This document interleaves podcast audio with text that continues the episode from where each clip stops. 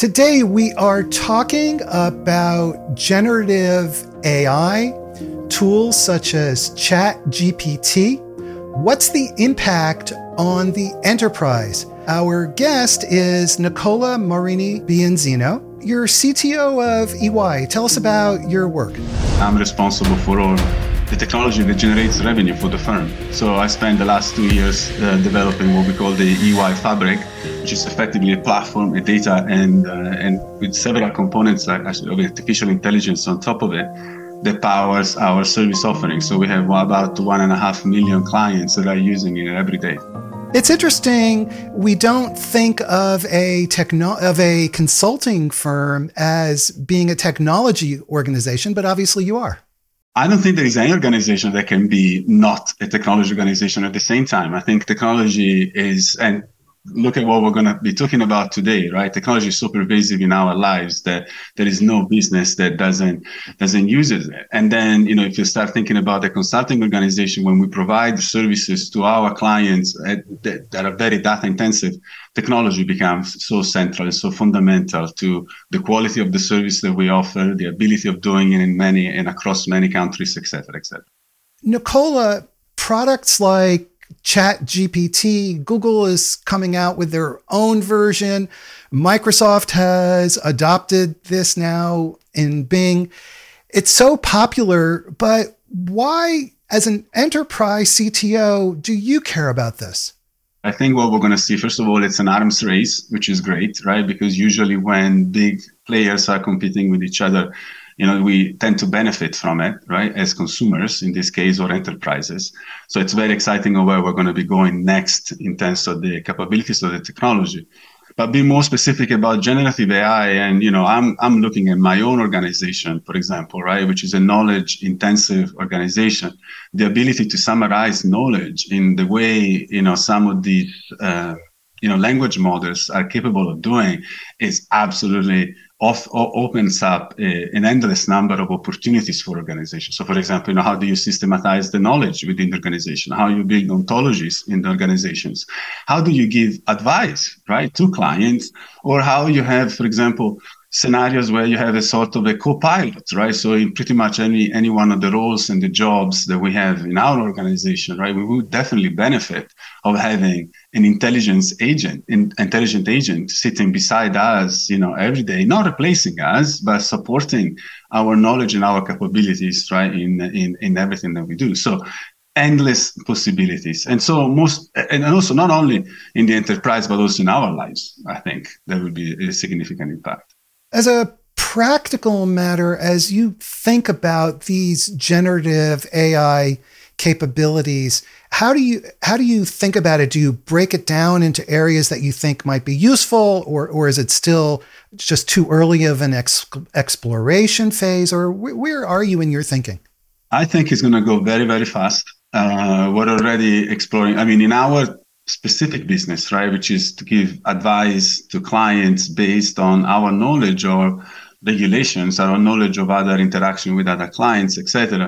You know, the ability of, you know, tapping into their knowledge in a way that is multidimensional, like, you know, some of these tools can do, is absolutely incredible and uh, and fundamental. So we have several projects already at E Y that um, are tackling that. But I think what is most fascinating about this latest development is, so we had chatbots for a long time, really. I don't know exactly when we started, but, you know, I would say some companies had their chatbots for at least, you know, eight to ten years, right? But what is different about this one is the fact that you actually can have a conversation with it. Sometimes these chatbots, you know, you are doing customer, I mean, as a, as a, As a consumer, right, you, you go onto a website because you want to have some more information about the product, or you're complaining about the product or something, right? You get into this very frustrating, you know, interaction with the, with the chatbot that if you don't exactly hit the question the way the chatbot expects it, then you, you go in, in nowhere, and you, at least this is what I do, you get to a point where you say, please, I want to speak to an agent, a real human, right? And and these these tools now that are coming to the market are actually very different because they allow you to actually have a dialogue because they can maintain the state of that conversation, right? So the previous chatbots, you ask a question, you get an answer, and that's it. There is no memory of that interaction that the chatbot can retain. But now you can. So you can go, it's almost like, I call it, but maybe a little bit abusing the term, but it's sort of a dialectic of A I, right? So where you ask a question, you get an answer, and you get another, you ask another question, and you get closer to what you want to get out of it, as opposed to a sort of an expert system where, you know, it's question and answer, and that and that's pretty much it, right? So it's very interesting. Those, I think that is the feature that to me is most exciting. Would it be correct to say that, that you feel the defining characteristic is this ability yeah. to remain, to to retain the state of the conversation? There are so many other things that are great, right? The ability of writing in in a, in a, in, a, in multiple languages, right? So I'm Italian originally, right? So that's my first language. It, it writes as good in Italian as it is in English, right? And you can ask the questions. You, you can you can envision, like, you know, meetings where, you know, you have everyone speaks his own language, which I think it would be an incredible, for global companies, would be an incredible achievement, right? Today, we still have to, there is still a lot of lost in translation, but these tools are so refined and sophisticated now that even the nuances of a translation can be really, you know, uh, highlighted in the right way, which is incredible. We have a question that's come in from Twitter already, which is an important question from Arsalan Khan. Arsalan's a regular listener, and I always thank Arsalan for his wonderful questions. And he says this, he says, when we use A I as a co-pilot, we have to be careful about the data it is pulling uh, in order to give us suggestions. If we aren't aware of biases or stereotypes in the data, then how, what should we do? It's it's one of the fundamental questions of dealing with these types of technologies.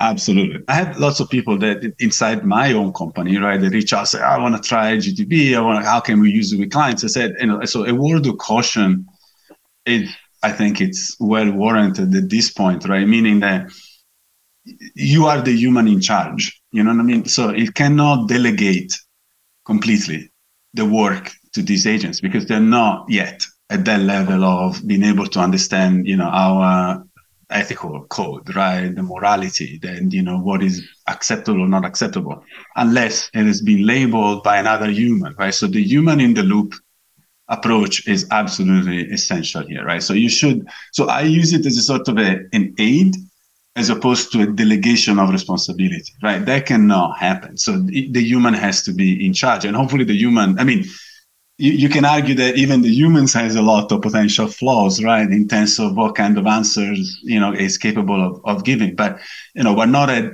for sure at the point yet where we can delegate a function to, you know, a tool like this. I heard a very interesting comment yesterday on the news from uh, a journalist who said, who, as a reminder, that tools like ChatGPT or what Google is going to come out with, all of these tools, they're really like advanced autocorrect on your phone. They have, they give the appearance of sentience, but they're just, it's just like autocomplete. We could go into a, like a very long f- philosophical conversation on, you know, what is sentience, what sentience really means. But I agree. I think, I mean, I, I would say the autocorrect maybe is a little bit too trivialized, right, as a as a definition. Definitely is not. So if you autocorrect is on one end of the spectrum, and on the other end is sentience, like it's it's it's in the middle, right? So I think we need to understand. So. We, Sometimes, you know, we tend to, whenever there is a new technology, especially these kind of technologies that are a little bit more difficult to understand because they're actually quite complex, we tend to give them either, you know, kind of transfer, uh, some sort of alienation, right? We transfer to them the expectations that we have from another human being, right? So if we do that, that is the wrong approach, right? This is not a human being. This is a bunch of silicon, you know, and a lot of data that gives you some kind of an answer. But if you actually think about it as a sort of a, an aid, right? I'm taking an airplane to go from San Francisco to New York. That is what these tools are. So it's a machine that helps you do things faster, right?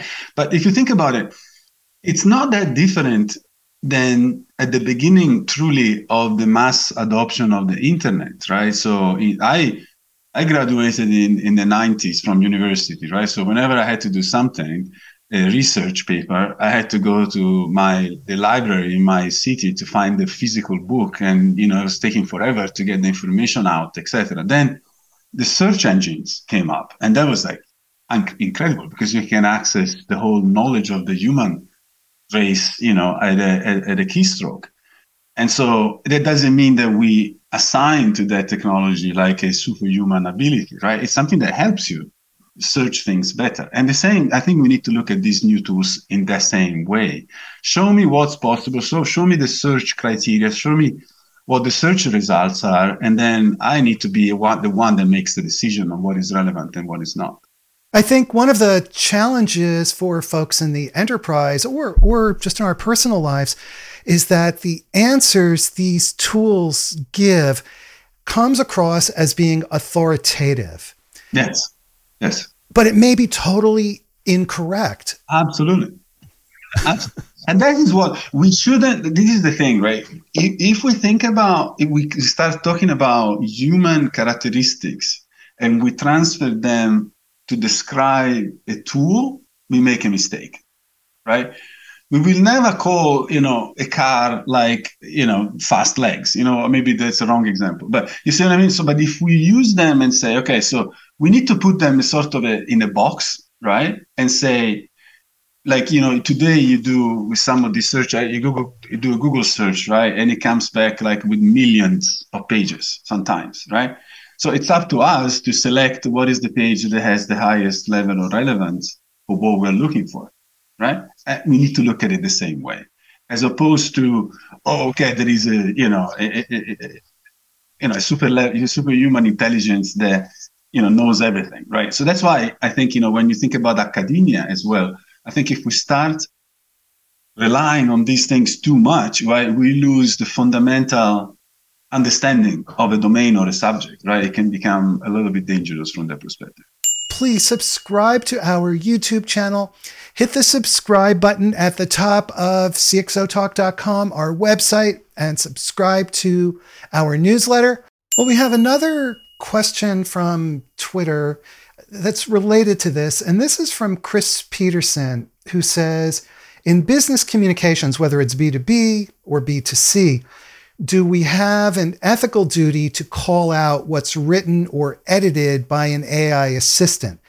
He says, if a human reviews it, modifies it, and hits send, does that change this ethical duty? Today, when you publish a paper, there is a process to publish a paper, right? So you need peer reviews, you need to, you know, cite your sources, you need to do all these type of things, okay? You cannot just say, I came up with this, right? Without, you know, that, that would be plagiarism, right? So I think there has to be a, a framework similar to that one in this space, right? So if I'm like doing, for example, like, you know, a client, for example, asks me about whatever, some regulation somewhere, right? I can do some research and I can use ChatGPT, or I can use another tool, or I can use, you know, my own traditional Google searches or something to get the information out, my own internal knowledge, and to provide that answer, right? So when I do that in an email, right, as long, I think, you know, it it, it is fine to do it as a human being, right? So I think, I don't know why, there shouldn't be any other way. But if I'm producing a paper, just using that, right, relying on somebody else's work, and I don't, you know, recognize that, and I don't do the citations, and I don't do this and that, then of course, you know, I'm getting into plagiarism. I think it's the same way that a human would be doing in a research paper like that. So complicated. So I think there is the need of, especially in the I P, in the whole, you know, legal discipline of intellectual property as, uh, uh, as well, that there is a need of some kind of a rethinking about some of the fundamentals of that, because this is different. Yeah, and clearly there are a whole set of ethical and legal yes. issues. Yeah.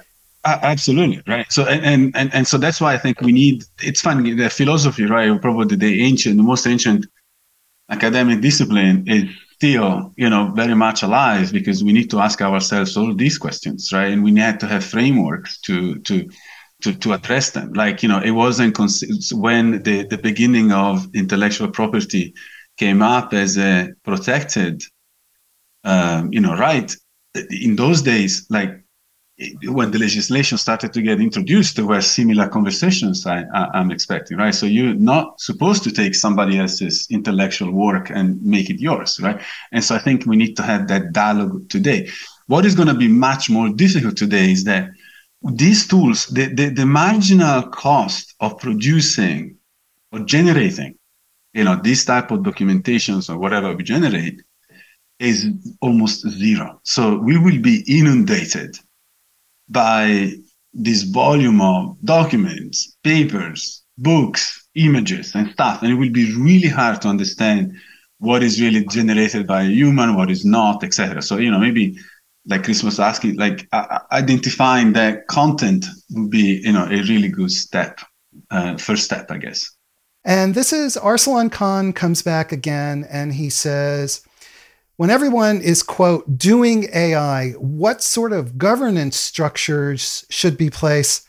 And I, I love this. Let's, you know, let's let's write let's write a thesis on this. What sort of governance structures should be in place at an organizational level, as a governmental, and as a at a global level? Why don't we just simply start with organizational governance of A I? Any that's going to become important, very important. Any thoughts on that? So, for example, I was talk- mentioning the example of a knowledge company, right? Like ours, right? So, first of all, you want to be able to to store that knowledge in a way that is relatively secure, in the sense that not secure, I mean, of course, from attacks from the outside, but that's one piece, but also secure in the sense that is the knowledge that the company wants to protect, right? So, the knowledge, so if you think about an ontology within an enterprise, right, and you have the definition of some entities or concepts, you want to make sure that that definition is shared by everybody, it is approved, et cetera, right? So I think that is the kind of a need of establishing a sort of an, I'm going to say this, but probably it's the wrong word, right? It's, it's a sort of a, an editorial board, right, for this type of knowledge that gets systematized within the knowledge repository of the enterprise. So the concept of, you know, what is revenue, for example, for a, an audit company, right? It can be different than what is used, you know, on the street. And so when people search for the word revenue, there has to be a, an approved definition of it behind the scenes. So to me, that is highly curated content. So you have to have an organization, I believe, that looks after the make sure that nothing, you know, if you ask revenue and it gives you another answer, that's not good. Okay, so that type of, you know, potential divergence has to be understood, has to be prevented, and has to be managed. So that to me is, is the key. In some other areas where they kind of, you know, being uh, true to the to the book definition of things is not that critical, I think, you know, a little bit more dialogue could be would be welcome, right? And I think we need to let the tool itself learn and evolve, et cetera. So too much controls and too much governance, I don't think is going to be a good thing.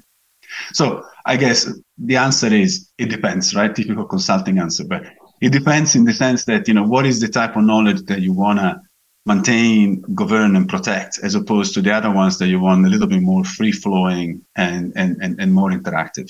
That makes a lot of sense. And looking at other important domains inside an organization that require governance, just this is a natural kind of a approach to use that as a model, but then be open to the fact that, as you said, generative A I will change and evolve over time, and so we ha- we can't be too locked down about it. You cannot you cannot constrain it too much, I think, because otherwise you, you lose the value of it, right? It's just curated knowledge, and you know, curated knowledge it's it, it's It's rear view knowledge, right? So you don't, you don't, you're not able to anticipate what's coming. We have another really interesting question, short question, uh, hard question from Anil Vyas, and he says, "What kind of jobs may become redundant by generative A I tools?" I don't think this technology yet. Okay, I don't know about the next five to ten years. Okay, that's different. But right now, I don't see. The again the delegation of a function completely towards another tool. Even if in the creator's economy, right? Even if you create art, like digital art in your life, that's your job. I don't think it can be completely created by the machine, right? We're seeing, you know, A I art, et cetera. But at the same time, I think if you are an artist and if you are a creator, there is a lot of additional value that you can add on top of what the machine creates by itself, right? And so in the enterprise, I see more jobs created than less than jobs disappearing, right? Because I see a lot of opportunity, for example, for uh, you know, people that can systematize data in a different way, right? Or can um, you know, again, like I am very big on on this concept of ontologies, because I think if you can store the enterprise knowledge, you know, there it's value that translates into shareholder value, right? And it's also like, you know, allows you to protect the the, the I P and, and the capabilities of an organization, right? So think about our organization, three hundred sixty thousand people, eight hours a day is two point four million hours of work every day. If you can capture the knowledge, structure it in a machine, and then having give access to it to our clients, to our own people, that makes our our company even more valuable than what it is. So I, I see more opportunities than less, if that makes sense. You have been alluding to and talking about this knowledge management function. How does generative A I change knowledge management relative to the historical tools? If I look at my company, right, I'm not going outside of our business. That is, to me, is the, the low-hanging fruit. Okay, that is, so the fact that we are able to access all that knowledge and, and, and the fingertip in a way that is human-friendly. So today, right, if I had to say, for example, in, the, in our tax business, if I had to help a client, you know, understand the taxation regulation around ten countries, usually I had to read like, you know, millions of pages of stuff, right? And it has to be an army of people doing it. If I have a tool that, that, that, you know, with level of confidence summarizes all that information, I can spend more time talking about client with clients about their options than just, you know, reciting what the regulations are doing, right? So people will be happier, will have access. We, of course, everything has to be curated, as I said, right? Especially in this type of businesses, it has to be curated and managed and governed, et cetera. It cannot be the Wild West, right? Because you don't want to, you know, that the machine thinks that, you know, we're looking at the legislation of Switzerland, and in reality, we need to talk about Austria, right? So that's, it, that is a potential issue, right? But when you have done that, I think, you know, the research and the work that we'll be doing is much more, will be more like the, the number of hours that we spend doing more valuable work will be, I think, higher, and people will be satisfied. And the cl- the quality of the work that we'll be doing will be higher as well. How will these kinds of tools change work inside an enterprise? In every business application, right? The one that we build, that we don't have it yet, but, you know, we're going in that direction, is to have like, I will have my little, you know, sub window or a frame on the side of the main screen that allows me to ask questions on the fly in real time about what I'm doing. And so think about like someone gets out of school, right? You know, twenty-three, twenty-four years old, out of university, they joined our company, right? Instead of, you know, getting them to do like, you know, weeks and weeks of training and asking, making sure that they get to the right person as a mentor, et cetera. They can do that, of course, because the human relationship is so important.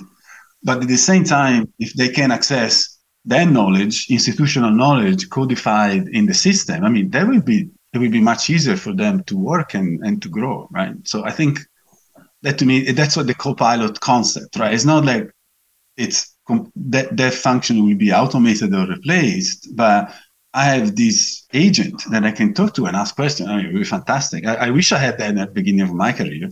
I do a fair amount of writing, and I use ChatGPT, and I just uh, subscribed or was...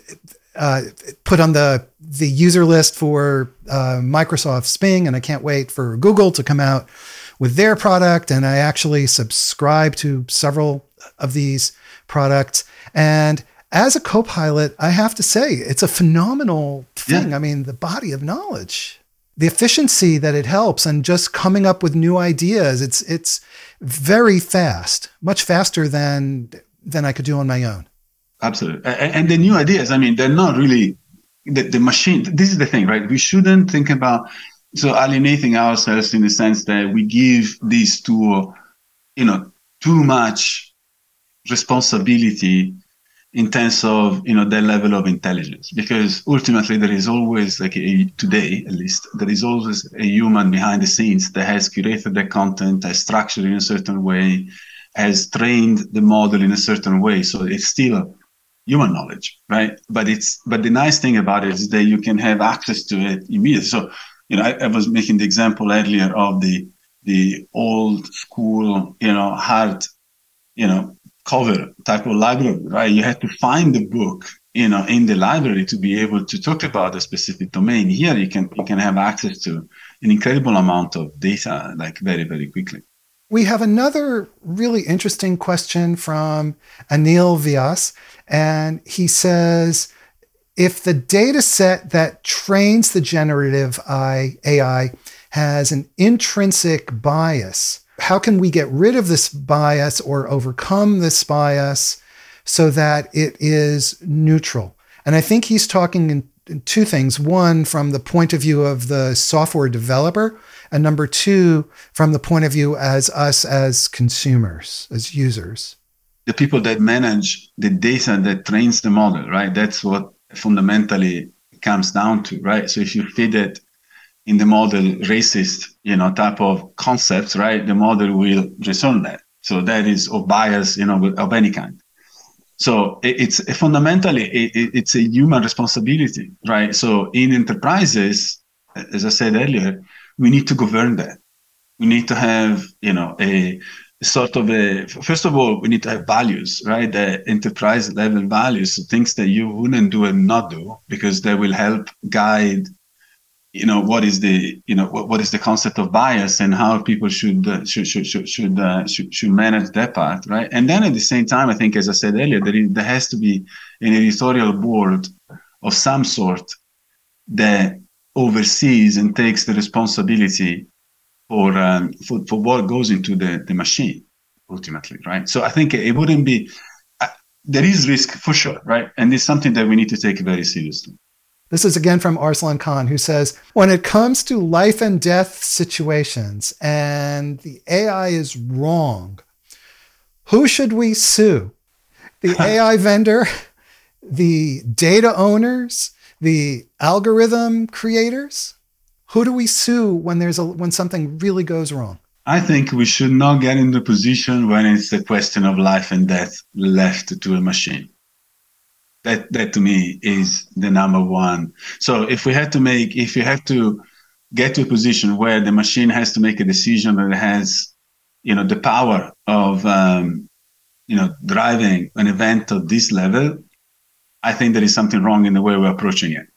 Th- these technologies are not at that level yet, right? So we don't, I, I, we, we, we don't want that, I think, yet, until it can be proven in a different way. So if, let's say it's a medical diagnosis that has to be provided, the expectation is that there is always a physician in charge with the help of the tools, right? But fundamentally, it's it's down to the human. So I don't, I mean, it would be really, even you, you can think about, you know, just stretching out a little bit from just the, the generative A I piece of it.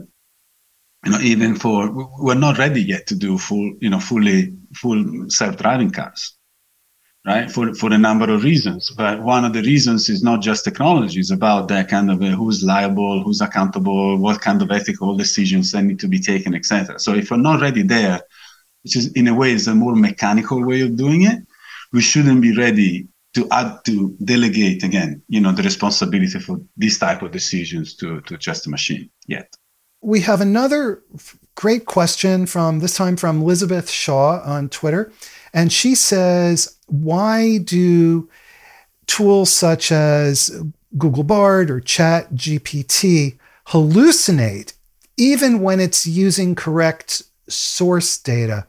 And what are the implications, therefore, for using these kinds of tools for knowledge management inside an organization like E Y? There is that risk, right? Because at the end, you know, it's reinforcement learning. You learn, and you know, the the, the answer that gives, you know, the best results are the ones that that, that win, right? So it's, there is a sort of a, you know, a, a, a selection mechanism of the answers. So if the, the the answers that are rewarded are those that are going, you know, on a tangent, you know, probably you can get in this scenario. This is, at the end of the day, it's a statistical tool, right? So, I mean, we we we call it artificial intelligence, whatever, but effectively it's statist- it's the application of statistics, right, to a very complex problem, but it's still statistics. And so there are op- absolutely situations where statistics gets you into the outlier, right? Absolutely. So that's possible. Even, I don't know, I'm not a mathematician, but I'm sure there are lots of ways th- that this can be de- described mathematically. In terms of what needs to happen for the enterprise, I, I said it earlier, right? We should, that should not be allowed, right? Because you don't want to have, you know, a, a tool speculating on what tax legislation might be if I look at our own business, right? So we need to give specific answers to clients. That's why this kind of a curated approach to it, you know, for the time being is absolutely critical. So it will be, it's an investment that every company needs to make, both from the bias, the ethical side, but also for the content of the of the answers and the questions, et cetera. So there has to be some sort of a labeling that happens on the tool when you give an answer and you train it, right, to make sure that this is the the answer that is proper, right? Can I ask, to what extent are you thinking through these kinds of processes at E Y?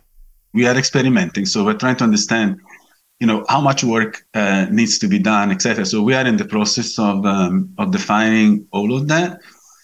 I think that's why, you know, the previous questions was, you know, are we going to replace people? I, I don't see that. I think, you know, the more we use this tool, the more we need to add it, uh, human expertise to it. So it's going to be the opposite, right? I think for, for at least for the next, you know, few years until these tools mature and there is more knowledge about it, you know, th- there is definitely the need for, for investing in the enterprise, in human capabilities around that. Chris Peterson on Twitter comes back and he's asking if you have any thoughts on cybersecurity issues created a need for cyber, for the cyber insurance industry. Mm-hmm. And do such firms and policies have a role in shaping and governing the use of A I in the enterprise regarding liability? I think in the future, probably yes. I don't, again, I don't see any enterprise function completely delegated to A I. And so if it's always a sort of a centaur model where there is the human and the machine together doing something on behalf of the enterprise, I think fundamentally it's just the same level of liability and responsibility that you have today. In the future, okay, so for example, let's say, you know, credit decision or other type of things, without going into the most dramatic, you know, healthcare-related decisions, um, I, I, I see. I, I don't see why not. There could be some level of uh, of insurance, but I haven't, in my understanding so far. Okay, and it, it's for sure not complete. Um, I haven't seen anybody yet that is planning to completely, you know, run a piece of a business like that in in automated fashion. What are some of the challenges that you see to adoption of these kinds of tools in the enterprise? One is overhype. I've done, you know, for most of my career, A I, right? I started from, from school, basically. And I've seen these ebbs and flows of excitement, right? So I, start, I started really in ninety-seven, and it was like, you know, the winter of A I, nothing really happened for years, right? Even if there was a lot of potential. In those days, it was all about expert systems, you know, that kind of knowledge, because we didn't really have the technology in terms of the processing power, you know, the memory and all those kind of things. Then it started getting into, you know, some games, you know, that were win, like, you know, the chess world championships, blah, blah, blah. So I'm not going to make the whole history, but it was, but, you know, every single time that there was a major breakthrough, like the one the Big Blue with I B M did in the nineties, you know, beating Kasparov, there was a huge, you know, you know, interest and everything. Then it went down again, right, for, for a few years. Then deep learning came up and we started dealing much more with, uh, you know, uh, image recognition, which I think is a great application of artificial intelligence. So then another big, you know, um, uh, spike of interest that actually is leading to these new language models, right? There are similarities.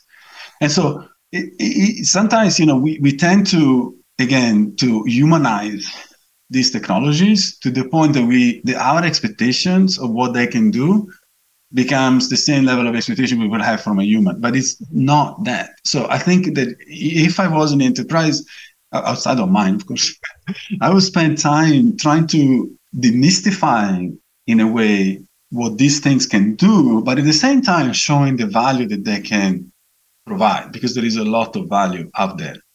Right. It's just that, unfortunately, what happens is that people get overhyped and then they get over disappointed. And so, you know, in two, maybe in a year from now, we're, not, we're going to say that ChatGPT was a great failure, even if it's actually an incredible innovation. I don't think so, right? But it could happen. It could happen because people, you know, think that these things can do things that are, you know, comparable to what a human being can do. They can't right now. What advice do you have for folks in the enterprise who are business leaders and technology leaders who are looking at these kinds of technologies and trying to figure out what to do? The bottom line is that this is going to go really fast. Again, right? I was saying at the beginning, this is going to, it's an arms race between super powerful companies that have a lot of money to invest. Right? Then you start getting into, you know, government access. So I think this is going to be exponential. The speed of this innovation will be exponential. I think we're just seeing the beginning of it. Okay. And so I think that there are two, two things to think about. So one is there is no, right now, you need to be knowing what it is and being able to understand how to apply it to your business. So there is no postponing it. I say, oh, you know, I'm not going to be an early adopter.